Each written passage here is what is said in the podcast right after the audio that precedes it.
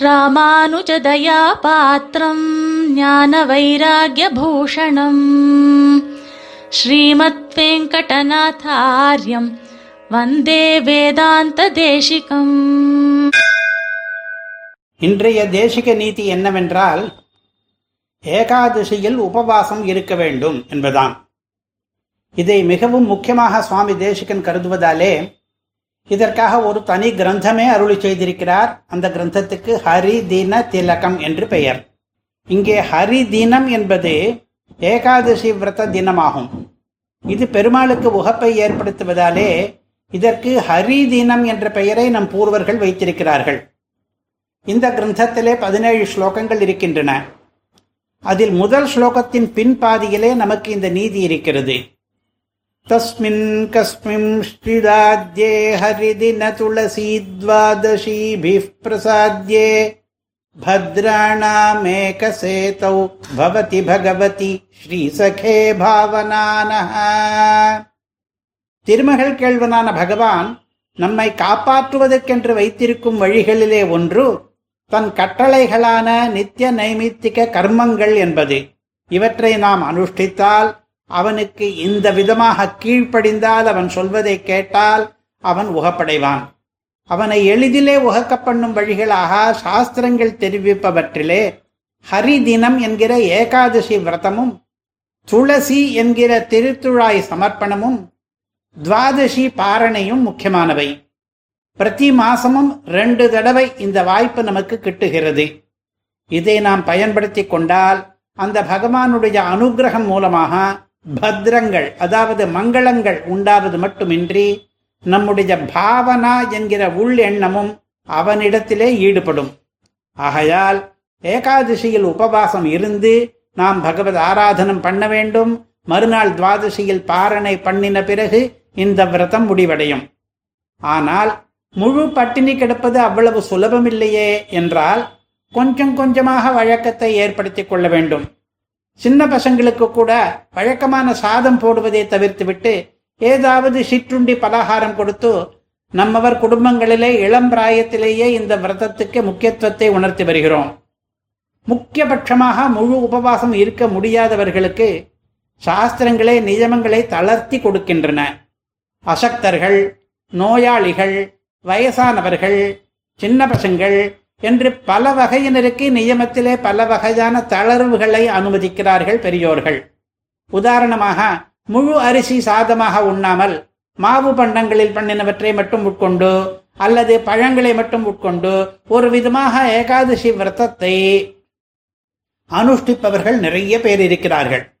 இது நமக்கு மிகவும் தேவையான தகவலாக இருக்கிறது இந்த தளர்வு. எட்டு பண்டங்களை உண்டால் பாதகமில்லை என்று சொல்கிறார்கள். அந்த எட்டு எவை என்பதை தெரிந்து கொள்வதிலே நமக்கு ஆர்வம் ஏற்படுகிறது.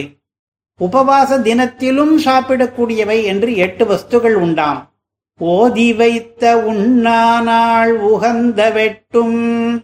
உளவென்றும் கழித்தவற்றில் நன்றா மூனே என்கிறார் ஆகார நியமத்திலே சுவாமி தேசிகன்.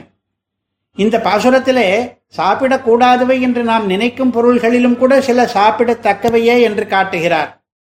உண்ணா நாள் என்கிற உபவாச தினத்தில் ஒரு வகை ஓதி வைத்த உண்ணா நாள் என்பது சாஸ்திரங்கள் விதித்த பட்டினி நாட்கள் அவை அவற்றில் விரதம் நிச்சயமாக இருக்க வேண்டும்.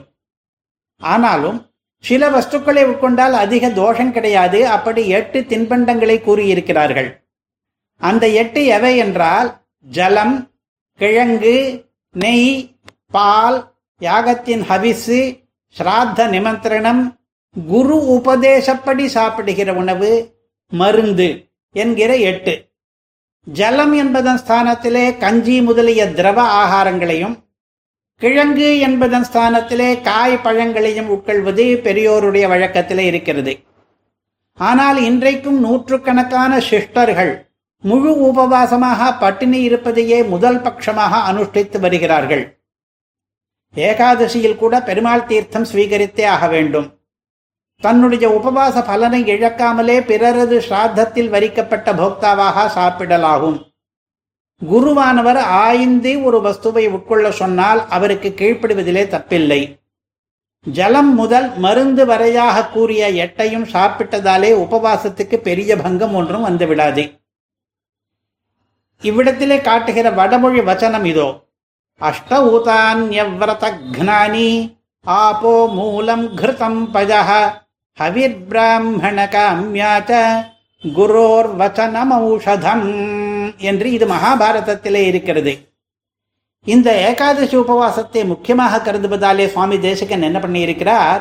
ஹரிதின திலகம் என்ற தனி கிரந்தம் தவிர நாம் ஏற்கனவே கேட்ட ஆகார நியம பாசுரமும் தவிர ஸ்ரீமத் ரகசிய திரைசாரத்திலும் சில வச்சனங்களை எடுத்து காட்டுகிறார் தேசிகன்.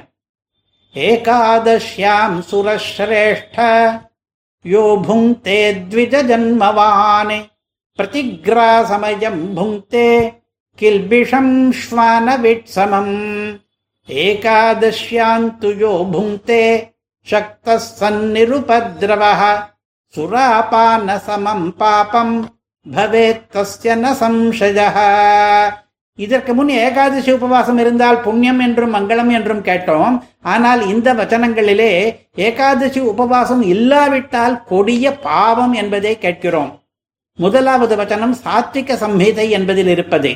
அதனுடைய அர்த்தம் பிராமணனாய் பிறந்தும் கூட எவன் ஏகாதசியில் அன்னத்தை புஜிக்கிறானோ அவன் ஒவ்வொரு கபளத்திலும் பாவத்தை உண்ணுகிறான். அந்த கபளமானது நாய் விஷ்டைக்கு சமம். இதுல இரண்டாம் ஸ்லோகத்தினுடைய அர்த்தம் எவன் சக்தனாய் ஒரு உபதிரவமும் இல்லாதவனாய் இருந்தும் ஏகாதசியில் அன்னத்தை உண்கிறானோ அவனுக்கு கள் குடித்ததற்கு சமமான பாபம் வரும். இதில் சந்தேகமில்லை.